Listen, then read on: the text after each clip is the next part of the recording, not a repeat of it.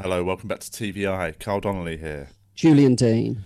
Um, welcome back. This is um, this is um, one of uh, I think this is our second of these sort of little special episodes where Casting the net wider. yeah we've decided you know we get comedians on every week for our main episode, but we thought we'd do another little episode some weeks where we get somebody who might be sort of maybe from the outer regions of comedy or from some other different walk of life that's interesting. So we It had was a really Sales. fun one, wasn't it? It's really interesting. Yeah, so we we thought right. This is a weird one because um, this is somebody who used to be uh, a very well-known agent in the UK, Paul Dudderidge. Um, I don't know why I added a sort of syllable into his name there. It's Duddridge, um, but he uh, he was yeah he was basically the agent for some of your favourite comedians, biggest comedians in the UK, Michael McIntyre, uh, uh, Rob Brydon, lo- loads. There's loads of them, but um, and he sort of he was around. He sort of caught the end of He basically discovered McIntyre, didn't he? yeah It's not his words, but that's what I. I think that was in McIntyre's biography, wasn't Yeah, it? Yeah, he was his he was his agent that sort of spurred him on. Phil Jupitus, Rob Brydon. Yeah, Jupitus was one. He was very uh, influential in creating the Phil Jupitus we know today. Um, and then he was an agent until late two thousands, the first two thousand, the decade. Or I don't know what do we call that one. I don't know. The late two thousands. Is that is it just called the two thousands? That sounds like you're talking about the whole millennium. Oh yeah. I don't know. Anyway, but then he decided to um to call it quits, and he upped sticks, moved to America, and now does other things. So we thought we'd have a little chat to him, and we just, it's wicked. We'd hear all about He's that. a good. He's a good chat as well, isn't Good he? chat, um, and talking at just. It, I find it fascinating listening to that how the comedy That we know it, today. yeah. because like you know you hear about the alternative comedy of the eighties. Now we know it's all big TV comedy and stuff, um, but that sort of in between bit where we both started. That sort of the sort of decade before that, you never really hear much about. You just remember seeing like Lee Evans and you know Billy Connolly. yeah, you don't really. So it, it, I, I found it fascinating hearing about and comparing those times to now and what comedians were like. Yeah, yeah. Before social media, essentially. Well, yeah, because I think a lot of people now, comedians now, are quite sort of, you know, tribal, and I think we often think that it's more tribal than it used to be, and we'll hear that you know. Paul has slightly different opinions on that. He thinks comedians are quite similar to they always how they always have been. Yeah. Anyway, it's fun, it's interesting. Thanks for listening. Thanks for enjoy it. Thanks to our patrons who have signed up on www.patreon.com forward slash we are TVI. Thank That's you. it. Enjoy.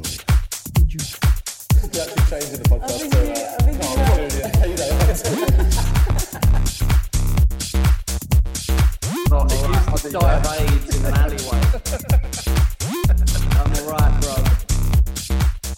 Um, welcome to TVI Yes. podcast introduction by Julian Francis Dean of TVI. Good work, Um, we've got Paul Duddridge as guest in, In the house. arguably one of the most professional looking setups we've had of any guests during lockdown. Got an actual padded wall, unless you're we're, you're zooming us from a mental hospital. but um, you've got no and lovely. I have to be quick. I have to be quick because it starts taking a photo in a minute, and then I have to go and get the rest of my passport. So, um, so anyway, this was that was Julian's first ever intro after two years of us doing the podcast. I think it was well, excellent. not quite, not quite. It was on the way to being the first intro, but it was.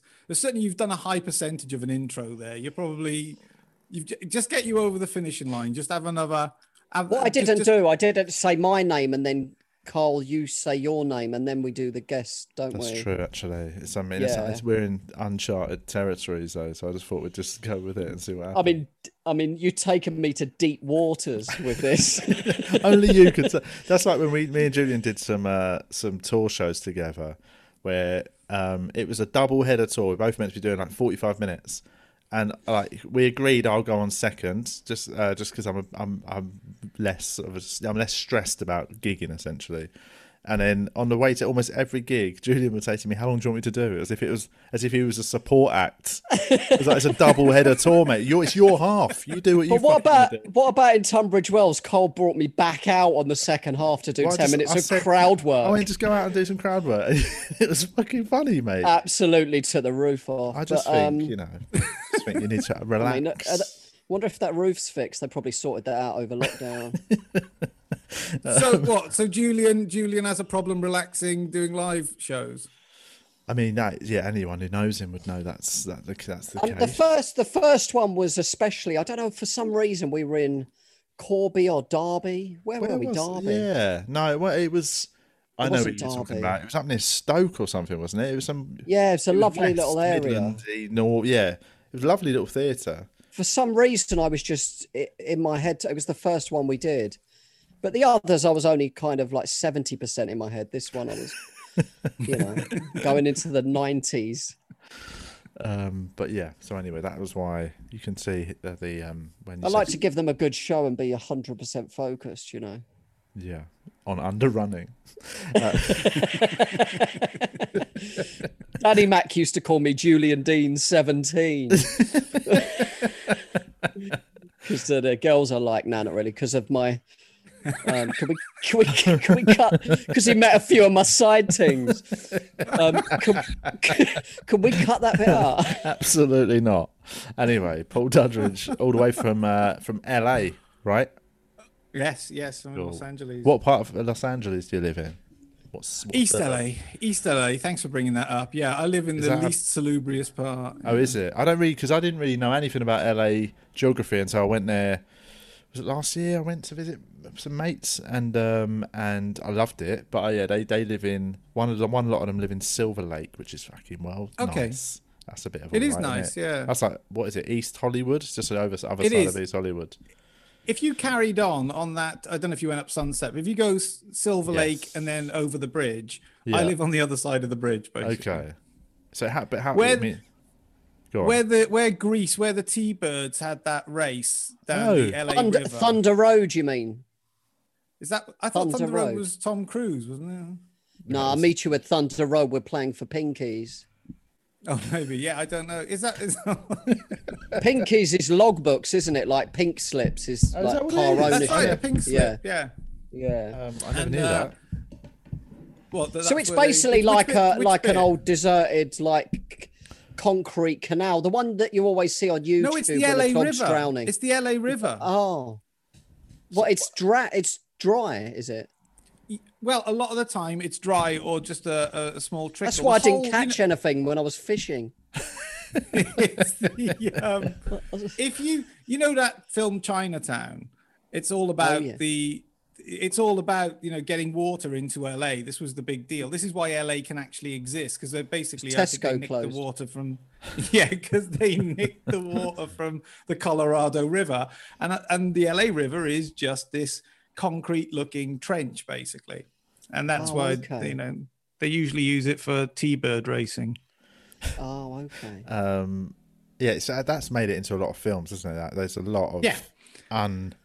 unlawful car race, a lot of car chases end up there. They always end up in that- Exactly. just briefly exactly. underneath. That, exactly. Because they can go up So the I side a bit, can't they? Silver Lake onto that. Mm. What's that, love? They they they can go up the side. The cars. It looks pretty cool, doesn't it? They do. They do. It's, it's stopping them is the trick.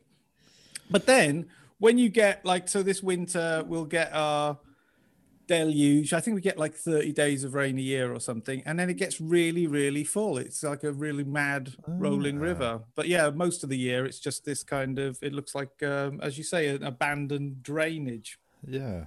Well, Pit. anyway, but LA. So but- but I think a quick biog, so people know who you are, in terms of like you've got an interesting sort of trajectory, haven't you? You started out as a comedy. Well, actually, but what did what did you do before comedy management? Um, I was a promoter actually. I, I had. I'll tell you what it was. It, I wasn't in comedy at all. Still, and, and then wasn't uh, arguably, and then uh, definitely not now. Uh, so, you know Simon Randall. Do you know that? Um, Yeah. The headliners Headliners. gig. Yeah. Lovely. I bloke. was. I basically shared a flat with his brother Ben in the 80s, and then in 1990, Simon came back from college, and we went to the Acton Banana. There was still an act. There was an Acton Banana. Did, uh, did, did you ever overlap Oh, that with was that? before No, my time. I'm at the I'm at the Balham Banana this weekend. Oh right. Well, they had this appropriate plug. outpost in uh, in Acton for a while. They must have started in the mid '80s, something like that. And basically Simon came round after we went to this gig and said, like, do you want to start a comedy club? So we started uh, first month of ni- 91. We started uh, what was Har Bloody Har at the time, and we started at Ealing College.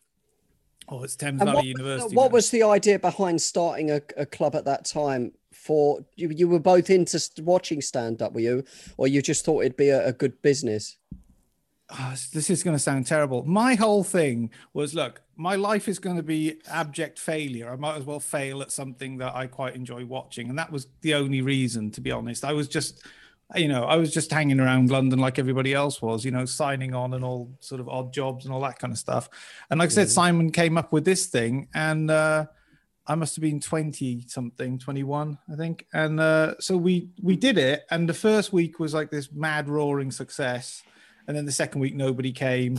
He carried on with it, went on about six weeks. But again, everything was so telescoped that, you know, you again, I'm sure it's the same on the circuit now. But then there was so there was such a kind of bush telegraph that the very fact that we'd been doing we'd been in the business for six weeks or something made us veterans then you know and then somebody was giving up somebody was giving up soho ho ho was the thing there was a comic who was like tired of doing soho ho which was a thursday night gig and then i took that over about six weeks later. Uh, simon and i parted company. He carried on and he took over the viaduct. Yeah he kept it at the viaduct in hanwell. And then uh, that turned into a real success. And now he's got the permanent fixture at uh, headliners which is a great club. But uh, and we stayed friends and everything but i just you know he really likes being a comedy promoter. He was like i think he was the booking he did the Ent, uh, Ents management at bolton university or bolton college or manchester you know whatever it was some northern seat of learning. And so that he'd like really got the bug for it then. I wasn't so bothered. I just like it was it was that all playing snooker signing on. So it was it was fun. That's Took my over this- business model. exactly exactly i took over soho ho and the thing is it was only time out then only time out was the only f- point of reference for any comedy That, It it was was like that forever thing. though, really. Because I remember, like when I started out, Time Out was the only play. Like I tell you, Time Yeah. Out was everything. Like every when That was what was that was one of the things that suggested when you're new, get time out. get Time Out because it had the it. phone. I never bought it once. Oh really? I, used to- I used Yeah. to. That's when I started. That was I got Time Out, called up a bunch of the new act places. Mate, can I have a gig, please? and then you know, what year uh, was that so what year was that uh, you were doing 2005 or 2004 wow and then 2005 so basically i did a hand a couple of gigs in 2004 and then it 2005 was when i properly started was it was it regularly because listen it, there, to me and i'm jumping ahead but i'll get back to the uh, talking about me me me but for you if you've been around for what 15 16 years then is it recognizably basically is it just ridiculously more difficult now to uh, for anybody new to actually start making money Oh, uh, yeah, on The this answering the call. and it you was still even got when the you ti- started time out? Are you still using the same time out to get gigs? I'd say, do you know what? I'd say it is. It's. I reckon it's harder to make money now. Even like, yeah yeah, even for when you like the sort of it used to be open spots. If you're decent, you get another. You get like a paid ten or something. You, the progression was quick, but you know, if once you got in the clubs, the money was decent. If you're doing it a lot, if you did any sort of TV, radio, the money was decent. You know, but then sort of mm. apart from the big names now, even in television, like the, the fees for most stuff on telly is cack. Really, like you know what I Yeah, I mean. Know. So actually, you know, there are people that you there were there are comics now that have come up in the last five ten years that are doing the odd bit on telly that have still got fucking jobs and stuff. Like whereas that's unheard of. When I started, Yeah, that was. yeah. When the TV boom, I started just as the TV boom happened. So suddenly that was when McIntyre and that all blew up. They- when I was a They brand drive. new open They spot. drive their Uber to um, mock the week. but It's. But, But it's that's true, what, you know, I- it was like it felt like you could progress to make a living from just stand up much quicker if you were good because there was less comics. But also, I think there was much more of a you know you do a bit of telly and you can suddenly just start selling out a big tour. You'll make like shitloads Absolutely. of money. Whereas now there are people that have done loads of telly that can't sell thirty tickets in fucking in the middle Well, of you've, had wherever the, sa- you've gone through the saturation there. This is the thing. It's turned into kind of glam rock in the 70s. It's just that, that everybody. Well, I was lucky and I didn't realize how lucky I was that, again, I'm not a performer. and I was still able to ride the coattails of something like that comedy. Uh, and I take your point. The comedy boom on TV is definitely from about 2004 five. But the comedy boom as the industry, I would say I just got lucky. It was about 91, 92 that it began. Yeah, yeah. And I, I was able to get in, vile opportunist that I am. And I was just able to learn absolutely everything about business and industry and people and everything without there being any pressure on it. You know, it was like everything was still forming. Yeah, yeah. People like. Off the Kerb and Avalon had been sort of established for three, four years by that point, 86, 87 Yeah. and they were they're, they're proper business people. I was just more of a kind of uh, uh, what's the word? Yeah, ja- uh, well, jackaroo. Just uh, I would just turn up and felt happy I was in show business. I was lucky to be in show business basically, and so I was able to get the non-pressurized, easy kind of. And again, th- the money was mad. The money was mad from day one. You know, it was the thing. I went from signing on to suddenly being able to earn a living, and then 12 months later, I was employing staff. You know, I mean, it was Yeah, crazy. yeah. You know, Who was, it was. so, so what? uh, Wait, who was your first act you signed? I think it was Tonkinson. Oh, really? Yeah, Tonkinson, and then there was people like Pat Condell. Oh, But yeah. in that first wave, He's now like a YouTuber or something, isn't he? I never saw him do stand up. he is. He's massive on YouTube. He's massive. I mean, he gets like he's got like a million views every video now. Pat Condell. Bloody hell. And uh, yeah, weirdly, I saw Bill Bailey about 10 years ago, something like that in London. Because I've been I've been in LA for about 12, 13 years. So I occasionally go back on some work stuff.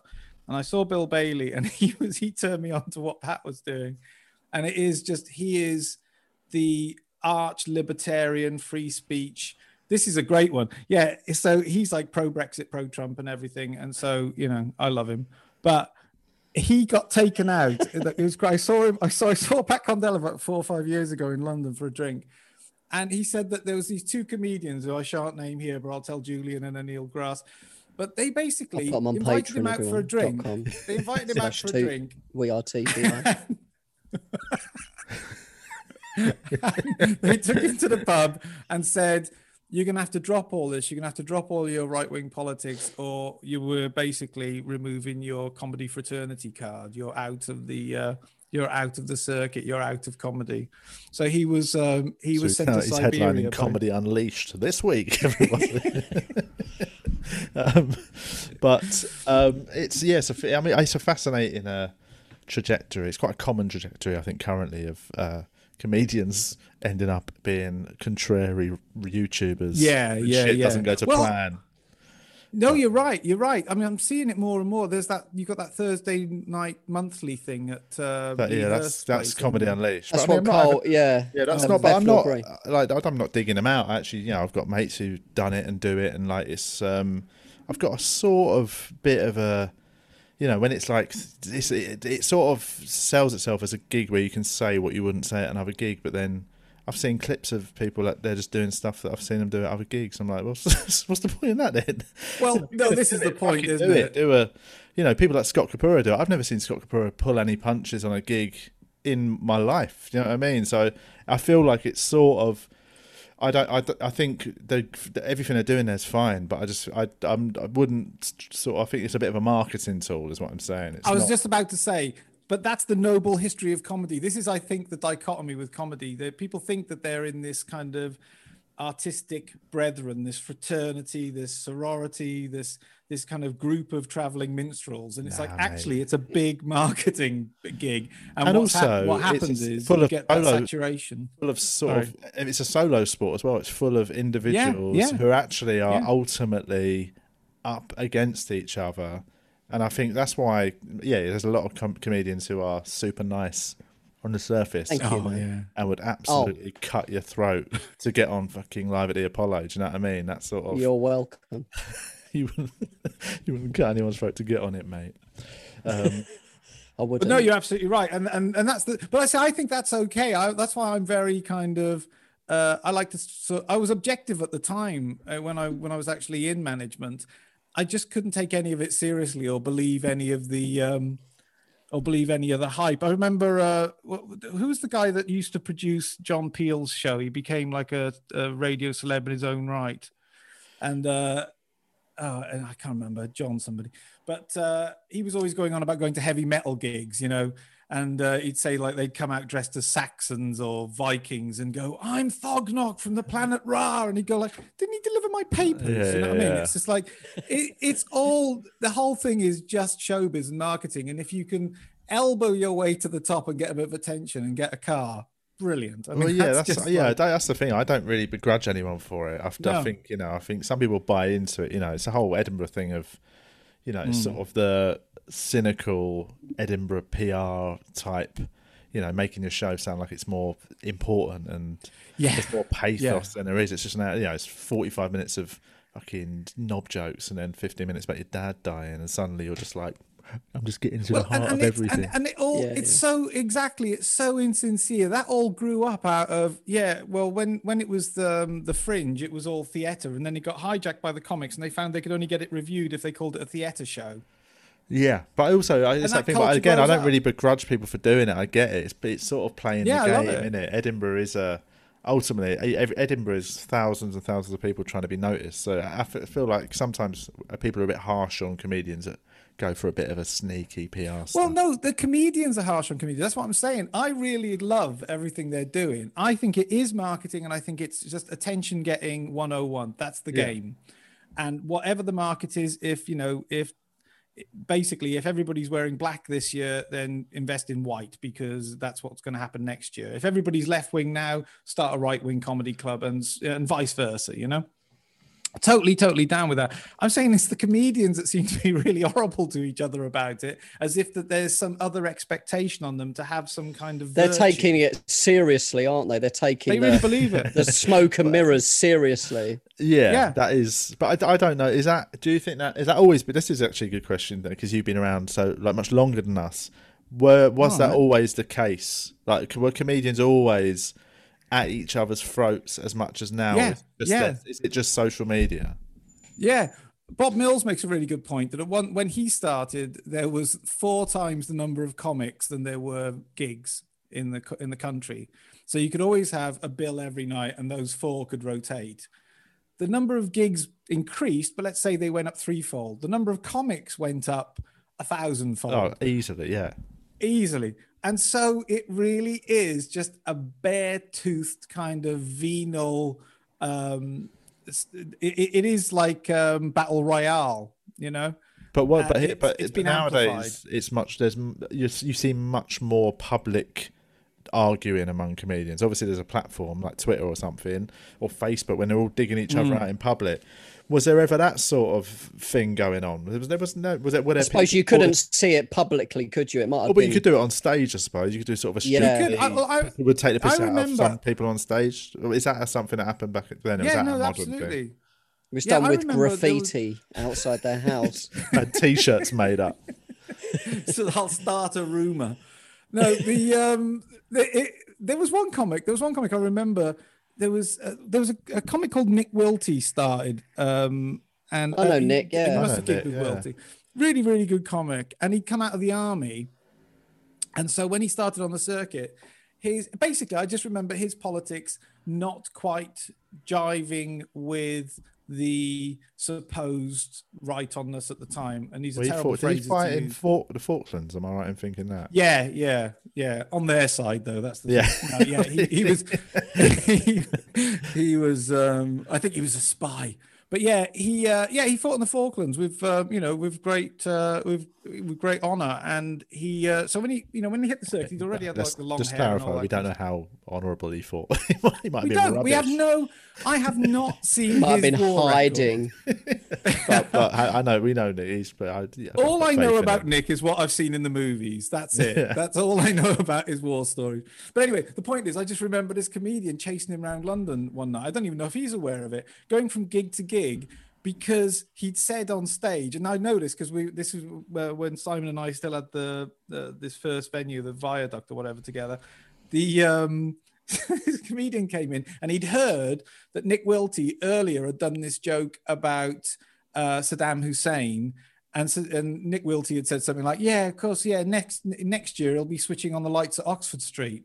All right. So because it was seen as an anti-Saddam line and possibly pro-war, there was this comedian chasing him from venue to venue, going, "Where's he gone now? Where's he gone now?" Could have just read time out. But then see that I think that go that that actually highlights because a lot of people think it's just a modern thing. They think it's now comedians are too right Yeah. on and all that. But you know, the fact that alternative comedy came out of that sort of anti-Thatcher left wing sort Mm. of bubble of the eighties.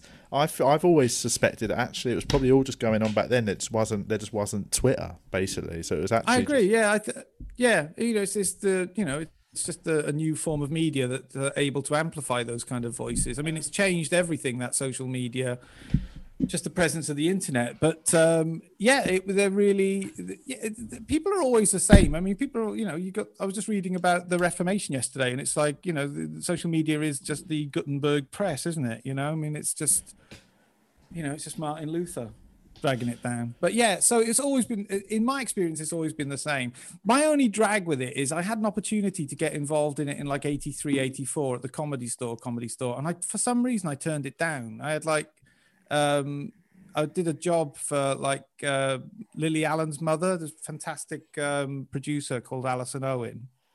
And uh, she was married to Keith Allen. So they were part of the very early comedy store people. But, you know, I was like 16 or something and I didn't go for some stupid reason. I didn't go. And so, you know, I missed out on all that sort of mid 80s thing. I'd have loved to have been Yeah, and seen how it evolved up because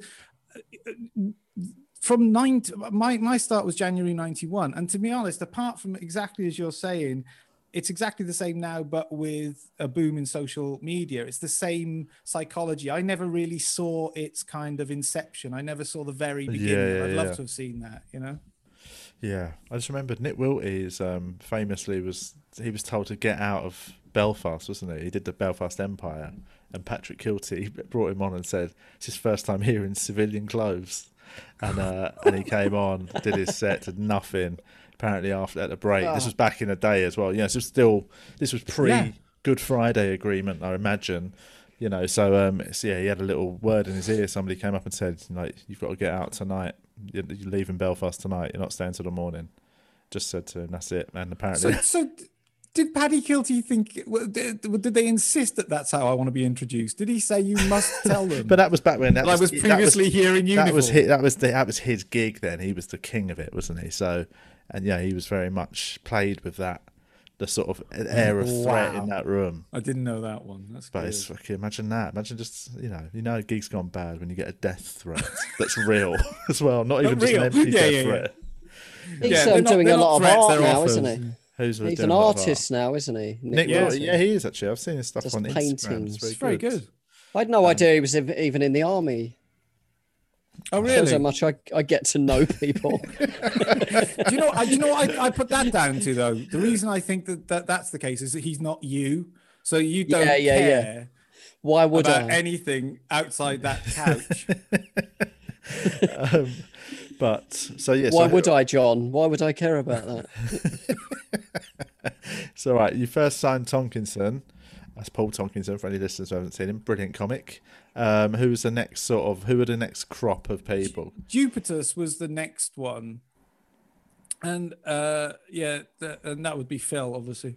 Um, so Phil Jupitus was the next His one. brother And Ron. in- exactly, Dave Jupitus, but, um, uh, who was a fantastic carpenter. No, I uh, was- Jupitus was next, and you know I never signed anybody. This was again that got me in trouble years later. I just like never did a deal with anyone. I just did it on a handshake, and so uh, Jupitus was the next one, and he was the first one to kind of well, actually, weirdly, Tonkinson got Carlton TV started, so he got uh, he got like a show on uh, the new Carlton ITV, a thing called Raw Soup or something. So I think that was the first TV gig I I got with anybody, and then like I said, Jupitus had had this thing. He'd been knocking around for seven or eight years. I had this venue, this comedy at Soho. What I'd done was it was called Soho, and then which I thought was ridiculous because there was only time out. It was alphabetical order, and S is right right near the end. So Yeah. you know there was like thin pickings, and it was a Thursday night. So you go there, and it was like one of those wine bar gigs where there'd be like eight people. So I moved it to the Saturday night and went to Malcolm Hay, who was the editor of, you know, like comedy at the time was called Cabaret in Time Out as well. it wasn't even called the comedy section. I, literally, it's me and the the Helen Austin from Two Girls What Sing. I saw her. lobbied I saw her Malcolm Haig. just. I think she stopped just when I was starting out. I remember seeing. I remember seeing her at a gig, They were great. They were such a good act. but I saw her on her own. She was solo at the time. Oh, okay. So One girl. One that girl what sings. sang. yeah, exactly.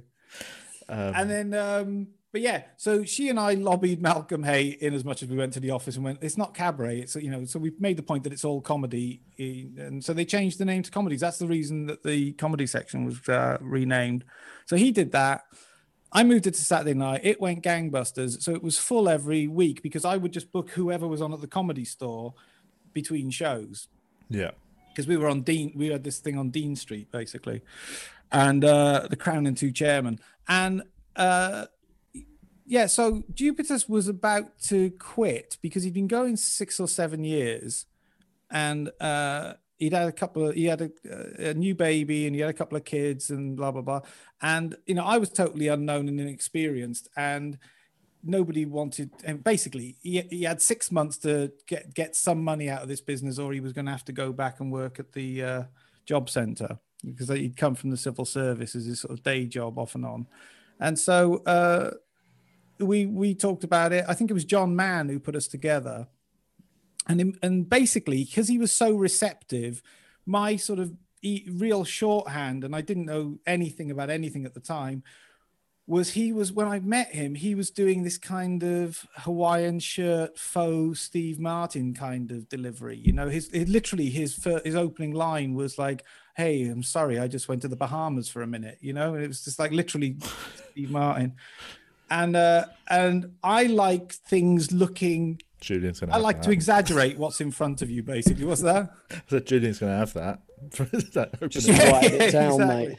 How do you spell And it? all the- Bahamas. And all it was, I just stuck him in a leather jacket and cropped his hair and made him do big. Like, I'll tell you what it was. What about for the Kevin show? Da- What's that? What about for the show? exactly. I um, Kevin Day. Kevin Day was doing. This was pre lads and pre-loaded and everything. You know, it hadn't Yeah. really exploded the '90s, and uh, it was just that I I just took Kevin Day's uh, topics basically. Kevin Day was brilliant and was doing stuff about football weirdly before anybody else really was.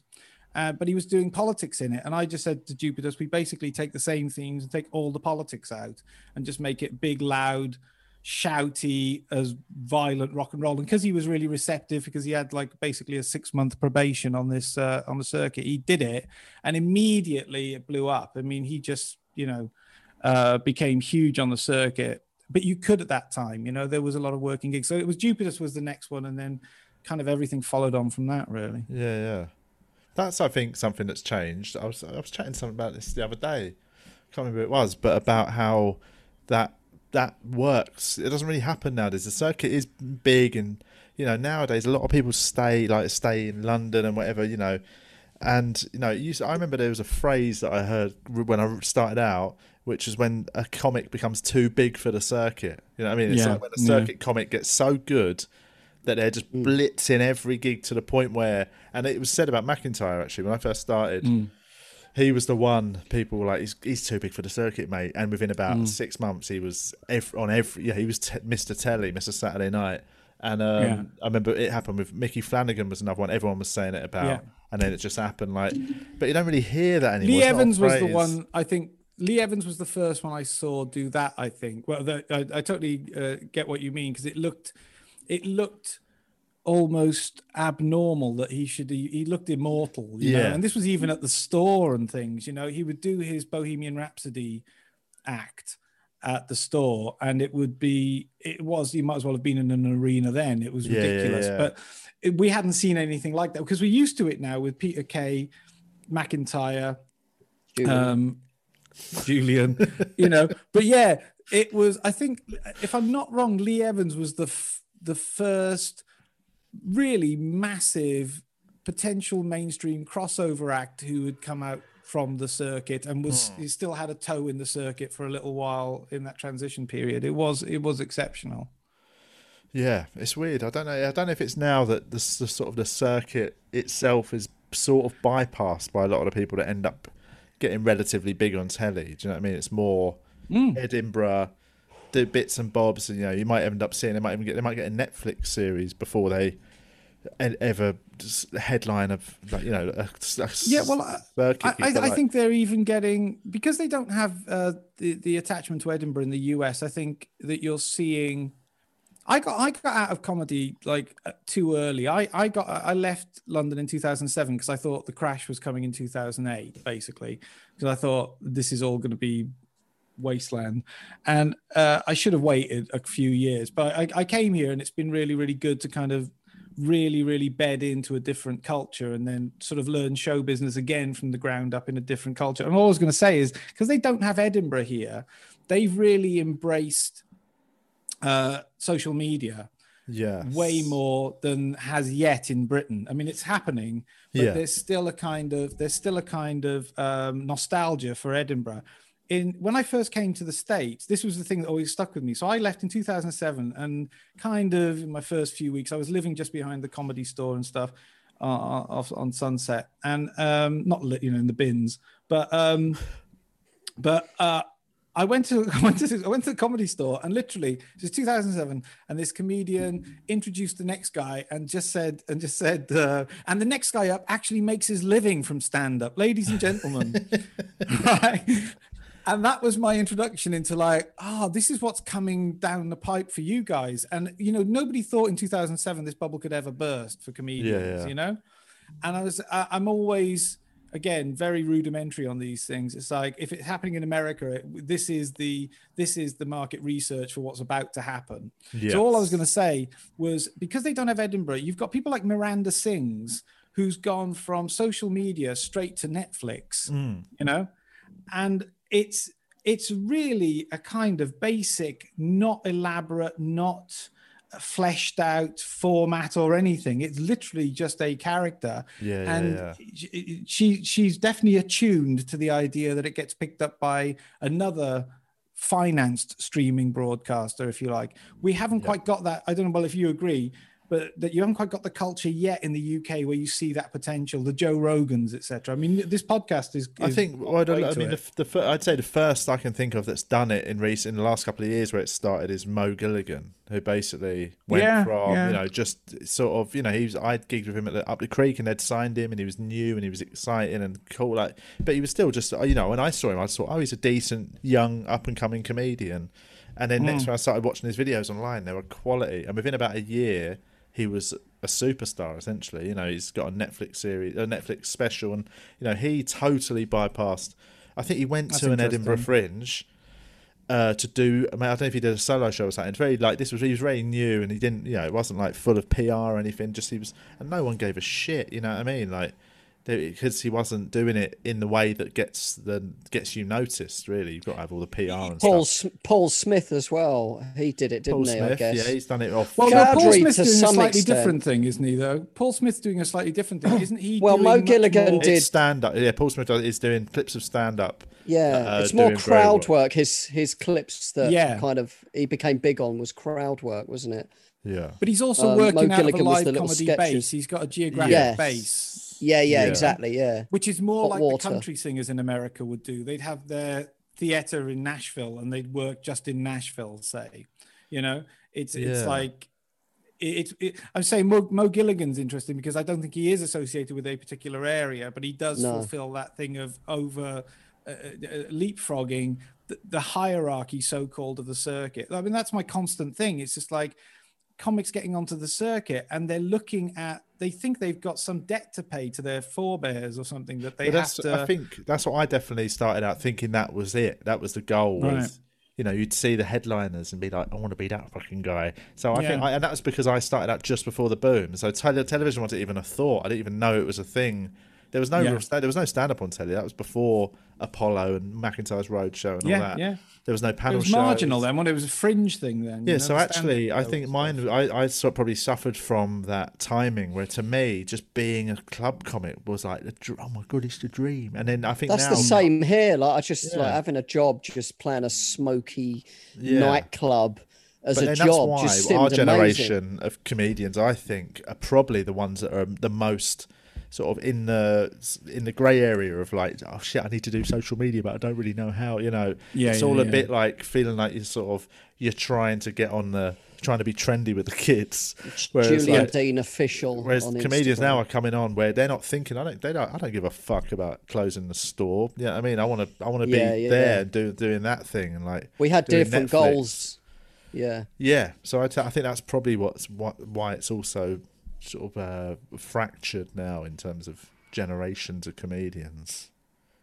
Yeah, yeah. Uh, but like I said, you know, I think that the, the- it's it's exacerbated by you know certain advice and certain uh, certain sort of uh, customs on the circuit. Being new comedians are being ill advised to follow this kind of these guilds, these kind of um, practices. Whereas it should just be, look, there's a big audience out there. You can now get to them via these means. You, it, you, it's about, it's a, I hate to say it, it's just about fame and money. That's the whole thing that it's all about. That's Along the way, man. people, yeah, well, people have That's, your, come. that's Julian's tattoo he's got on his chest. It's going to be on my gravestone. You'd still pay it On off your eight years statue, after you die. got, got, it on, got it on tick. Family I've got to pay off your debts. Hand it down to one of my kids. That's what's No gonna be written on fame and jar. it's uh, but yeah, I just I just feel really bad for com- comedians getting advice from previously just hanging around the circuit comedians because they're, they're they're often that you know I get calls here and it's like you know just, I mean, just I- for any kind of advice. I mean, on a on a on the sort of flip side, I mean, driving around doing gigs is an amazing job compared to Oh, to put like you know job. what I mean. Like Still way I worked better. in a, yeah, I worked in sales for about ten years, and it. I mean, I had great times doing that. Um, but it's fucking brutal, man. You Yeah. know, you burn out, and I mean, doing you know, dri- even driving around to gigs is I still, you know, But when I'm on the M1 at two a.m., it's not fun. But I've got a theory as well. that's the worst of it. the, uh, I think there's a lot more people start comedy now as young as possible because they've watched a lot of it growing up when they're in their teens Yeah. and all that. So when they're like 18 or they go to uni, they start doing gig, gigs then. Whereas I do so to them like I think they've never had they've never had a shit job to like sort of be like fuck I'm just glad I'm not doing yeah, that. yeah. so Yeah, whereas yeah. there's- if you're like our age and you've had shit jobs that you don't like, just doing comedy for a living it feels like a I think I should be a labourer on a building site. Totally. That's exactly it. I spend every every time I do a shit gig or like you know do a Christmas gig or a corporate and it's just hard and you know you feel like you've Smash it. already earned your money and then you realise how much you earn compared to if you if you did a shit job it, you'd you'd have to work about fucking ten days to like get it. Like, you yeah, know, yeah, yeah, Oh, and completely. steal off the There is always that underlying feeling of I still have lucked out. So like I think that's one thing I always hold on to. So to, and that's to Yeah. not get bitter or not get sort of shitty about. But other uh, that's this is what I'm saying. This is the, the, that's the interesting thing. Is like that's exactly my. You know, I gave up management in 2007, and we were quite big. But I'm just like I didn't get into this to do admin. You know what I mean? It's Yeah, just like I fell into it, and then suddenly, from your point of view, it's like yes, it is driving around and having fun. From mine, it's holding your coat. You know what I mean? I'm like I'm not. I'm not that trying to bothered about us that. to go to. Can you make sure it doesn't get creased? Is that Linden. all right? exactly. It's from it is Zara. just that- well, there's well, once you've done it, once you've created somebody famous, you know, what I mean, once you've done it, you are just standing around. I'll tell you, uh, we did um in the in the mid '90s. There was some panel show. I can't remember what it was, but anyway, Bob Monkhouse was the host of it, and um and it was Jupitus. So this was uh, yeah mid to early '90s. It was before Buzzcocks. so it must be '94 or something like that. And um uh I was basically you know, I was no age at all sitting in this green room while they were doing the record, and it was just me and Monkhouse's agent, who was already in his 70s at the time. A guy, I think Peter Pritchard, his name was really, really nice. And it's just like, and I honestly got a sort of a flash forward of like, if you're not careful, you're going to be 72 years old in a green room with some idiot from Cardiff not knowing what he's doing. You know what I mean? I had that like- in um I had that in my sales job. I got this job that I really wanted and I kind of blagged it a bit. And um, I got the job and I was like, I had, he- you know, pension, healthcare, all of that good money, good salary in the city. And I looked over and there was a guy that had been there like 30 years. I, I I was there for four. That's when I got into comedy, that epiphany. I was like, Right, right. fuck this. And then I s I Yeah, I yeah. I, thought, what do I enjoy What did he doing? do when he looked at you? Do you think? It's, uh, he, uh, mole- he molested me at the at the water fountain. Put his thumb in my ass. but I um, but I said to him, Dad, no, not really. But I, I said, but I that's exactly was my thing. I was like, I got this job, and then once I got in used to it, and oh, it's just sort of. You know, I'm just going to an office every day. It doesn't Yeah. matter about money. This is 40 hours of my Oh my god! And then you've got to get my, there, uh, life. getting home. it's like, most of my waking life. that thing of like getting up, having to get up every day early in winter in the UK when it's fucking know. cold and dark. Can It's you dark imagine? at seven forty-five at the minute, and it's just I can you get up. having to ask somebody if you can have a holiday? I know that is. Yeah. Just- well, what do you It mean? was um, Eddie. because of Eddie lockdown, we're Izzard's old- currently asking the fucking dole office if we can have an holiday. That's a different beast. Eddie Izzard's first manager, Pete Harris, the Screaming Blue Murder people. He, because again, they were sort of suddenly a big hit as well in the early 90s. And so he sort of money was rolling in. And he said he used to take a tube ride every week at like seven o'clock in the morning or 7.30 just to remind himself How shit it was. why, why, why he's doing this and Yeah, put yeah, himself yeah. through it. And it is, it- it's, what's I mean, this could and we could snip this out if it feels like I'm sort of slagging someone off. But is the story true? You'd probably know because you were around then. Um, about Eddie Izzard binning off his agent Pete Harris. Uh, the Yeah, story I spoke about- to Phil. Phil Harris is his brother. Yeah, He, I know. It's quite because it's sort of a famous apocryphal story in comedy. we could put just this bit on. We'll put this Patreon. bit on the It is true, Patreon yeah. actually, because basically, yeah, the story goes that Pete had really, you know, been with Eddie He was dry, literally driving him to gigs and stuff. for that period of time when Eddie was becoming Eddie Izzard, and then he win. Was it? He Oh, won, yeah. Did he win the award in Edinburgh? And I, the story I heard was he basically binned off Pete after the moment he won the award and got offered better representation, having I think you Never uh, you might be suggested there mixing was up any- stories. You might be mixing up stories actually because that was Frank Skinner with Malcolm Bailey oh really? won won the award, and that night Oh, that's the one. This is the one I heard. Yeah. Oh, because that was Frank's. signed with your agent. And uh, it's, uh, Thank you. Um, no, listen, and they were right to do it. Listen, I mean, but it Avalon are is fantastic. business, isn't it? You know That I mean? goes on in. it's business, but there's In all surely you can just time it better. Do what you do in a relationship, but just drag it It out. was- for I mean, I'm not. I'm not that, you that resent each other. ruthless, really. Even leaving my my first agent uh, was was awkward for me. Like, I, I, you know, I've, I've not got that, you know, that sociopathic ruthlessness. I guess No. Well, not in that area. not in that area. I mean, You save it for your recreational life. yeah, exactly. I save it. I save it for Hinge. Save it- yeah, save it for your I'm not. I'm not. I'm not on Hinge. I- I've never been on No, a date. but yet. it is true. It is true. And listen, I just want to remind you, I'm in America, so I've got First Amendment rights. Any any repercussions are yours. Okay, they're, they're nothing to do with me. But no, um, Eddie did fire Pete either. Harris. Pete Harris was his. Um, Pete Harris created Screaming Blue Murder for Eddie. Yeah. That was the thing. They those, those gigs were created to give Eddie a place because he had to. His style was he couldn't turn up and do 20 minutes because you need the whole evening to get the mood going. You know. Yeah, yeah, yeah. And At least the gigs are so- still around, though. They're great, great little gigs, aren't they? Yeah, every every cloud. Is that what you're always I saying? don't Every mind. cloud. But um, but don't I, think it came as a bit of a shock. exactly.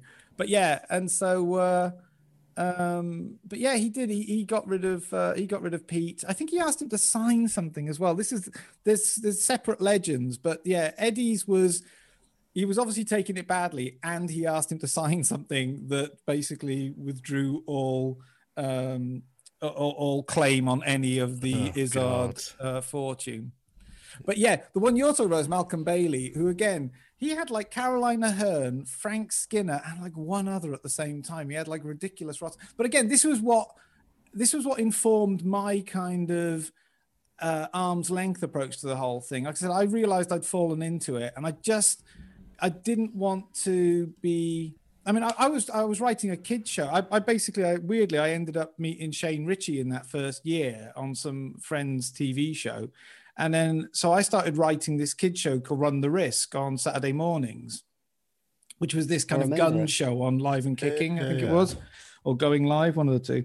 So I started writing that. So I had the club and I had the the writing thing, and that would have been what I would have preferred to do. But then every little it just happened that it was an exploding market and every little kind of steer that i was giving these comedians was luckily turning into some kind of career advancement and so i sort of got swept up in that and the money was ridiculous it was ridiculous it was just Yeah. like money fights um, but i was mindful of the uh, like I said, that yeah, the Malcolm and the Pete Harris stories. It's like you cannot get too attached because ultimately, quite rightly, as you, as you said at the very top, this is not a team sport. You know, you've got to be looking out for. You're the lead singer. I mean, it's as simple as that, really. You've got to be solo. And so I didn't really like. I always say that for me, it was like being the architect of a building. And then the minute it's actually up and finished, then you become the janitor. Yeah, You know? yeah. Yeah, And yeah. it's like I really like the comics, the work of the comics I worked with. Just like I said, doing the admin though, it's just like, nah, that's not what I got in for, you know. So when you quit, not quit, when you decided to move to America and just do other things, um, what, who did you have at the time? Who were the ones that you had to sort of go look? It's because it's a rare thing for your agent just to go look. I can't be asked. Bri- Brydon was the one main one I had. Yeah. McIntyre and I had separated about two years before. Yeah, M- Basically, McIntyre, that's the only thing that sort of slightly bugs me. In his book, he says he fired his agent. He never fired his agent. He called me and said that he wanted me to stop doing the creative stuff, basically, because I, I, I created a show called Annually Retentive and I produced and directed and wrote that. And then I did. I did like director's commentary and the Keith Barret show on BBC Two and stuff. You know, I was writing all these Yeah. shows, but management, like I said, mainly is it's mainly typing. You know what I mean? But he was getting bigger, McIntyre, and said, uh, "I want you to stop uh, doing these, uh, uh, basically working on creative stuff." And I was like, "No, I think then you better start looking around for another agent." You know what I mean? It's just like, um, for me, uh, the fact I've not had to do a stroke of work for like thirty years, I just like that's all I'm really into. You know, what I mean, I'm the Yeah, yeah, yeah. laziest man. And so that's how we parted company. And the last one I was left with really was uh, Brydon. I still had Alistair McGowan, I think, was still on the books, but Brydon was the main one. And again, we were writing all these sort of shows together. And the last deal I did actually was Gavin and Stacey, and then I then I left basically. nice. It's a nice little parting. Nice little parting shot. gift. Yeah, but uh, yeah, I um, I just I just fancied uh, I just fancied the states, but I actually only came out here for six months, but because I basically nobody wants to be fired by their agent, and you know he was let go. To be honest, he wasn't. You know, he's obviously a massive uh business in his own right I'm just like once you see the trouble is once you make a ton of money as a manager the overhead just goes ridiculous it's like once you've got one artist that artist doesn't want you to work with anybody else yeah, yeah. You know you've got i mean again i don't think i'm telling stories out of school but when um when ricky when ricky and stephen ricky gervais and stephen merchant blew up uh, with duncan who's at united i think now but when he started soon as they got big ricky made him fire every one of his artists except him and stephen Fucking hell. I'm going to know? do that to my agents. Yeah no i, I bye think- bye, Carl. Me, uh, who, who else? Um, Chris you Addison, know- Dave Gorman. Everyone's getting a it fucking makes- They're chop. But it makes going, mate. sense, though. They're It makes sense. going. Got to crack some When- eggs to when make an just- omelette, mate. when you could still make money out of um out of movies you know DiCaprio was being paid like 20 million a year by CAA to stay on the books Bloody hell. Because- That's when you know you're you're the big dog, innit? Exactly because I might ask Avalon would- for that deal. I think that's more suited to me. but I listen I think that deal is coming down the pipe I really do I think it has to happen in Britain it has to because the point is DiCaprio knew his value of every the first script. Uh, the script would be sent to him first, basically. So he gets paid twenty million to just be the kind of the lightning conductor for those projects. Then what you do is you get your second, third, fourth, fifth, and sixth talent to actually do those scripts that DiCaprio can't do. So you make it more than twenty Yeah, million yeah, yeah. back anyway. that's that's the. So I totally understand. They got why- DiCaprio why and like seven DiCaprio lookalikes. but, but that's the thing, you know, when they got rid of when uh, they got rid of DiCaprio because Julian insisted on it. Now Yeah. it's uh, now that it's backfired. But the the the I can totally understand why a big artist wouldn't want to share because you know the slog you guys have done to get any kind of profile at all. Why share it with the agent's new pet project? That's not your problem, yeah, you know. I suppose, but surely you expect your agent to have at uh, support staff that can deal with the the lesser lesser mortals. You do, you do, and and the point is, but this is the thing. And again, I've had it said to, said to me. You know, it's just like I joined Paul Duddridge management. I didn't join uh, uh, assistant management. You know what I mean?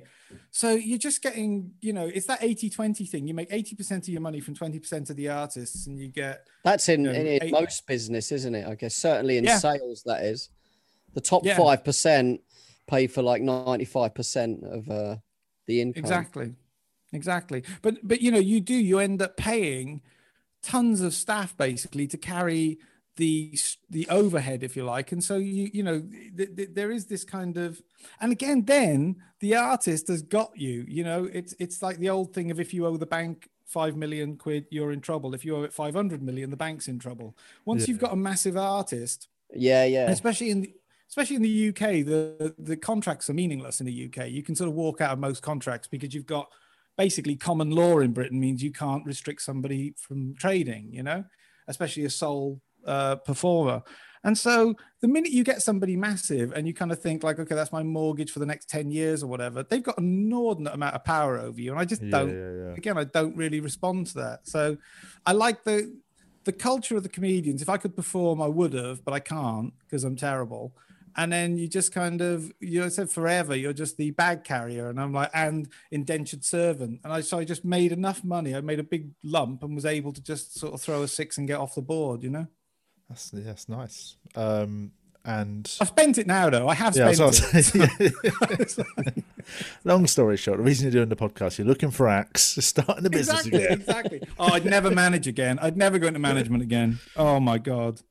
What would you? Because if you if you could re-enter comedy, because obviously, what do you now? You write and you you're in production and things. But yeah, I, I make stuff. but I just make stuff. if you I- had to I- re-enter comedy, would it be from that side? Is it? I just want to make comedy, or would you ever?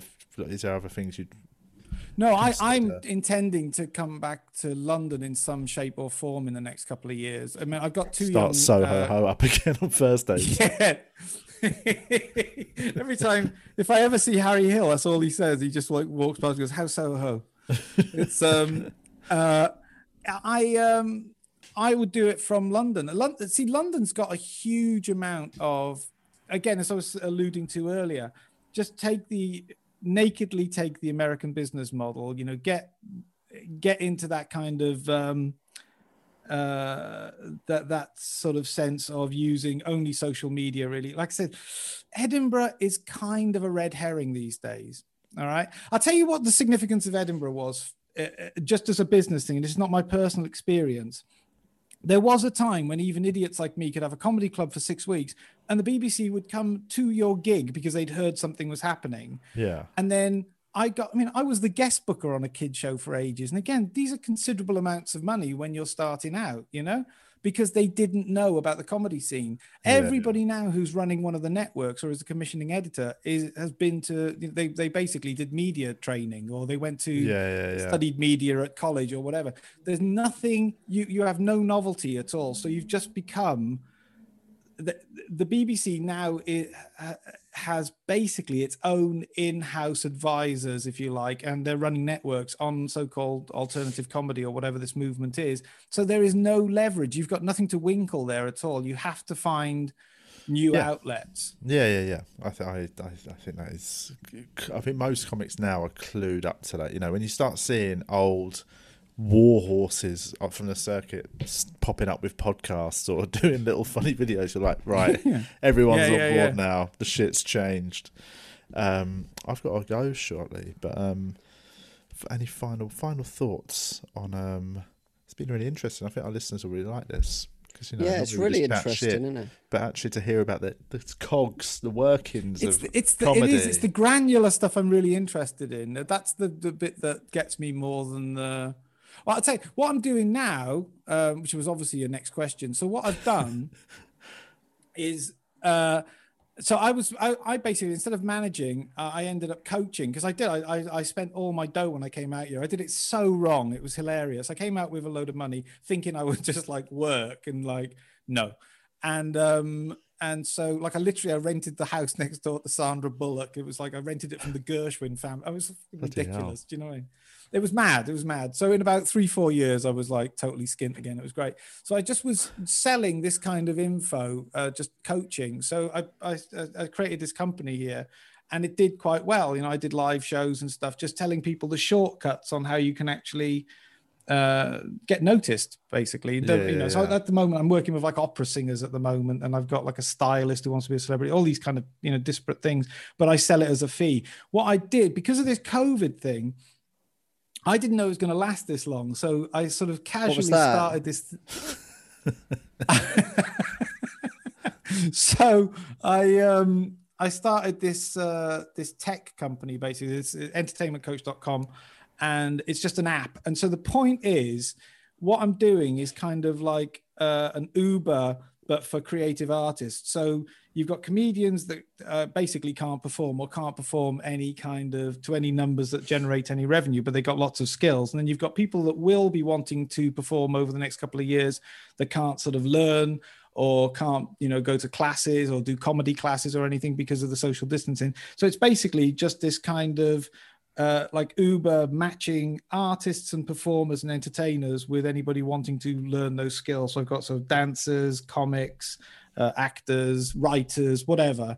And so you just go on there, you match up your details, and then you just uh, you you charge for face to face, one to one, over camera, Zoom sort of kind what of thing. mentoring type, essentially.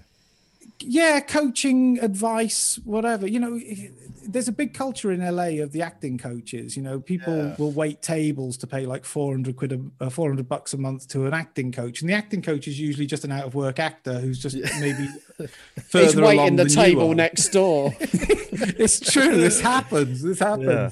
I've had I've had that story where people have been out to dinner and the waiter is their acting coach. Do you know what I mean? so so but the, the point is that's the that's the kind of um uh culture here. Well this is the thing about the the states. I'll speed it up because i know you've got to go because even i'm sick of the sound of my voice. But it's wh- what you had in britain and i was really lucky from the 90s to 2007 was that there was just a passive revenue stream in lots of from lots of different outlets. Yeah, that's yeah. gone for you guys now and it's horrible in in america they never had it at all That's, I think that's it. It created America's sort of whole system and uh, culture and comedy and everything created that sort of you've got to just hustle. Whereas I do Yeah. think it's only in the last few years British comics of any caliber have had to start getting the fucking hustle on because things have got a little bit tighter.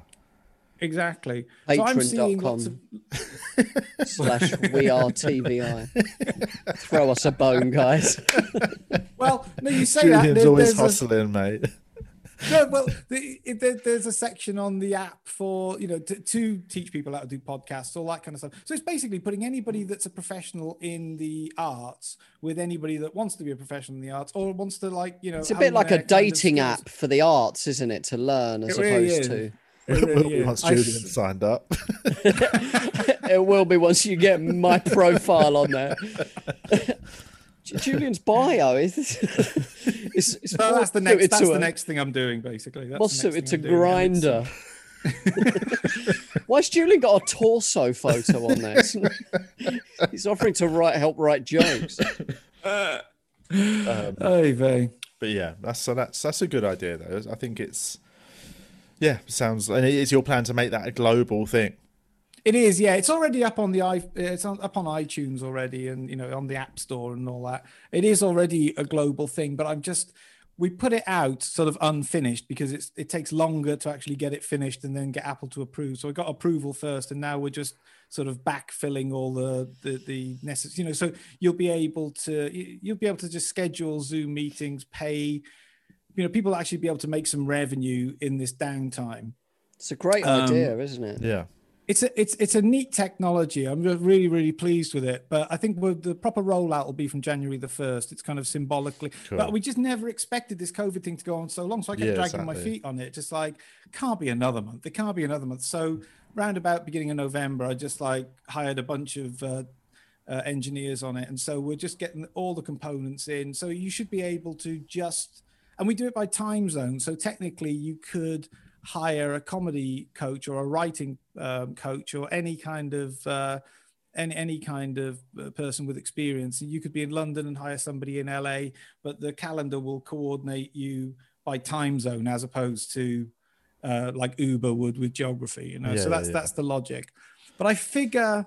You know the feedback we've had on it so far has been. I think we've got like a thing in Forbes coming up. They're they're into it because it's one of the last kind of real retail cash money kind of places you can guarantee making some revenue is by you know sharing advice on how to write you know Yeah, for yeah, yeah. instance Yeah, and it also fits in with the sort of modern, what what you'd say, gig economy, in it, where people do things yeah of their own. You know, it's not the old nine to five days, is it? People are doing all sorts. You can work from home. exactly Nice. exactly oh, and, and you just think of the amount of experience that you've got and like i said this is for dancers you know i've got circus skills magicians and any eh, i've got like 15 categories in the first rollout. But you think about the amount of skills you've got and the amount of advice you give new comedians it's like that's actually that's actually truly valuable experience. That's truly valuable information rather you Yeah, know? yeah, yeah. so, well you you had to put the time in to learn it somewhere. Could you so- even do like a writing workshop for people, like workshop is the- on their exactly. their comedy, help them with their bits and punch them up and stuff like that? yeah the, the, it, it's this is what we just had added uh Nick this 'em. week is the group yeah you steal their bits. That's my app. Steal my bit. so yeah so it'll be it's definitely That's um, my bit. group level com. Um, but so, yeah. so yeah, what's anyway, the so what's the name of it? again? entertainment coach it's called entertainment, coach. All right, cool. That's excellent. Right. Yes, uh, um, it's been well, really good. Really interesting. No, thanks for coming on. Thanks for Um, coming on, Paul. And Oh, it's been genuinely. Listen, I'm not just saying this. It's like when, when because I know Julian, um, you know, IRL, and uh, a bit, and uh, you know, you listen to people's podcasts. You know, initially, kind of go, yeah, it's it's good. It's a genuinely, genuinely an actual, proper, avid listener fan. It's Oh, like cool. it's it's it's a really well. You know how difficult Is that this just because to it's get. brilliant, or is there? It, well, it was today. Yeah, I mean, it's um, this has been this has been. I'm not saying it's a high point, but I think that's what we're all thinking. just listening ironically to see why we- we're still going. it's really, really it's a, it's really, really good. It's this one and um, no such thing as a fish. I, Oh, they're, yeah. they're my sort of go tos. It's very good. Um, I thank heard you. that one. You've never you listened not? to any other podcasts Oh yeah, yeah, yeah. True. unless it was just you just listen to YouTube's uh, psychopath documentaries on the move. Oh, were they not? Po- I thought they were podcasts. listen to Pornhub just in the background. I just watch CCTV. Sometimes a bit slow. It's a bit slow during lockdown. Anyway, um, right, let's wrap this up. Paul Duddridge, thanks for joining us. Thanks for listening, guys. Thanks for having thanks me. For, Listeners, thanks for thanks for- coming. Listening. Um, do you want to plug the Patreon one more time, Julian? You've managed to get about five subliminal ones. in there. Um, Patreon.com slash we are TVI. R is the word. We are TVI. Join us. Or don't. You don't have to, obviously. Um, and and one final one. Can any- Obviously. apart from the app, can people find you anywhere, Paul Duddridge? Like Your social- home address. I was, you know, I was just lost in that for a minute. Uh, yeah, just you know, at Paul Duddridge on Twitter or something. Uh, you know, it's um, yeah, just at Paul Duddridge on Twitter is probably the best one. I'm not really anywhere. I'm just like, yeah, just at Paul Duddridge. That'll do. Okay. I can't imagine why anybody would want to find me for anything. I don't know. People do that now, innit? People just follow people. I, I always get people just adding me on Facebook, just randoms, right, right. totally out of the blue. Just and I look on their profile, and it's just probably a fake profile, just some nineteen-year-old. Who's the most famous person you've got following you on Facebook? I don't know. I, I don't know on Facebook or even on Twitter. Actually, a boy George followed me about a year ago on Twitter, and I got quite excited. And I saw that he follows about exciting. eighty thousand people, and I was like, well, he's just, I think he's just got an app, or like That's some- really good though. But um, I yeah, I've got quite. Boy I mean, George, that's weirdly, a- I've that's a- that's a heavyweight Twitter, name. I've got a lot more Twitter, like sort of. I've got some high profile Twitter followers because I do actual jokes and shit on Twitter, whereas Mm-hmm. Facebook I don't really do much on. I've got a lot of big comics following me, but I guess we all have, haven't we? Because we're all Com- comics. Yeah, exactly. But um, anyway, let's just wrap this up rather than I'll let you go. I'll let you go. Donald- our, Donald wank Trump over our follows me. social media follow. Who Donald Duck? Donald Donald Duck follows me. Yeah. That's the one we all want, though, isn't it? anyway, um, one. Um, he's only following one me. all right. Thanks for listening. Thanks to Paul for joining us. Take it easy, everyone. Bye. We're actually changing the podcast.